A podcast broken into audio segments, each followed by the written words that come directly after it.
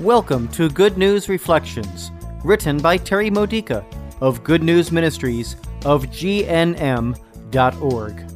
Building your faith for everyday life using the scriptures of the Catholic Mass. Friday of the 13th week in Ordinary Time.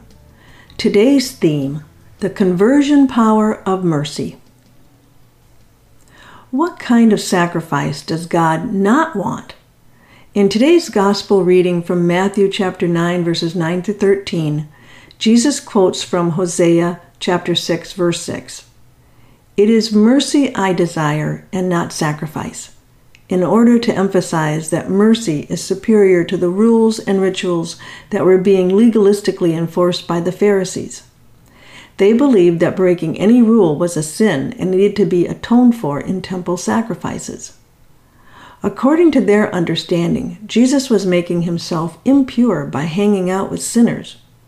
What was Jesus going to sacrifice for this? Regardless of what the Pharisees thought, it was the mercy of Jesus that motivated him to dine with sinners. It was his mercy that evangelized them and purified them, much more than any temple sacrifice. In contrast, the Pharisees' hard stand about the rules had failed to prevent Matthew from cheating and stealing. Rules without compassion do nothing but push people away from repentance. Threats of punishment and chastisement do nothing more than lead people to temporary repentance. How did you develop a close relationship with God? What made His love so real and desirable that it motivated you to grow in holiness? Not the rules and the rituals of the church.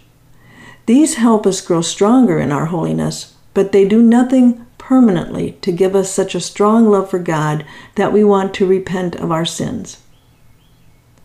First comes the love. Then the rules and rituals become more meaningful.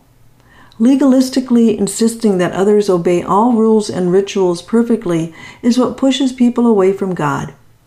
Mercy is what turns them toward God, and once turned, they can finally understand the benefits of the rules and rituals.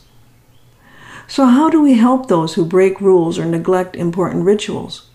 If we care about them, we reach out to them like Jesus did with tax collectors. We enter into personal relationships with them and learn why they think it's necessary to break the rules. We identify the need that their disobedience attempts to fill, and we share with them how God can fill that need better. This merciful approach can awaken new understanding and the desire to grow in holiness. Mercy is love that's undeserved. Mercy is what gets into the heart when love is blocked.